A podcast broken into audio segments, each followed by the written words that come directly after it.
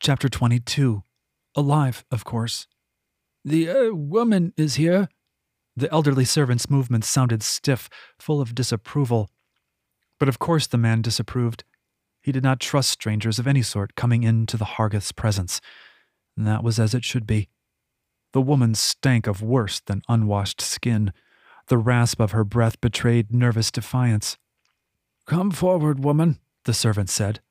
There were others with him, strong acolytes prepared to answer her slightest wrong twitch. The Hargith worked up the energy to speak. A thinny in my chamber. What has the world come to? At your invitation. Her voice was low, smooth. The education Thinnes prized so came through in her sharp consonants. Your man said you had an offer to propose. How many of the spark spirits do you have? Pardon? Cats! How many have you captured?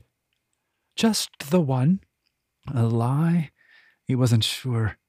The Hargith listened to the Mercosine thrumming across the city.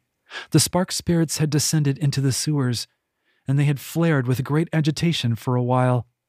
Trapped, of course. I'm not here to sell it, the woman said. Grudging admiration seeped into the Hargith's consciousness. Here was a woman wholly out of her depth, face to face with a man only rumored to exist, and yet she stood her ground. She knew what she possessed.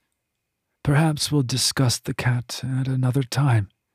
I'll offer you five hundred gold for Fintus Song. Alive, of course. His offer provoked a gasp of shock. Good. She had not been expecting an offer for the voluptuary's sister.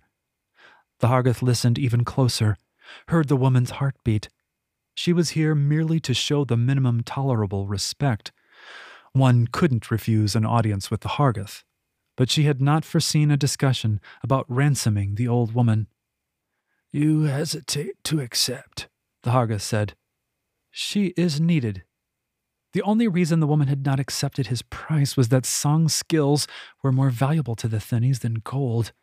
That meant Song was plying her trade, mixing drafts and salves. Someone among the Thinnies was ill. I might loan you Dun Yeeples for a ten day. Surely you've heard of his skill. A Mercus healer of great renown, Dun Yeeples attended to the radiant families of Grissenside. I have. The woman was suspicious. His offer likely seemed too generous. Now she wondered why he wanted the old woman so badly. I'll not increase my offer, nor will I offer it again should you leave without accepting. I accept.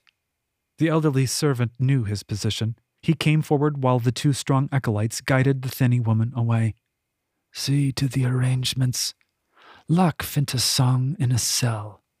Instruct Dun Yeeples to come to me for additional instructions before descending to the sewers. Yes, Sir Hargith. Is there anything else? Yes. Bring me that new boy you mentioned. Without another word, the man tiptoed from the room.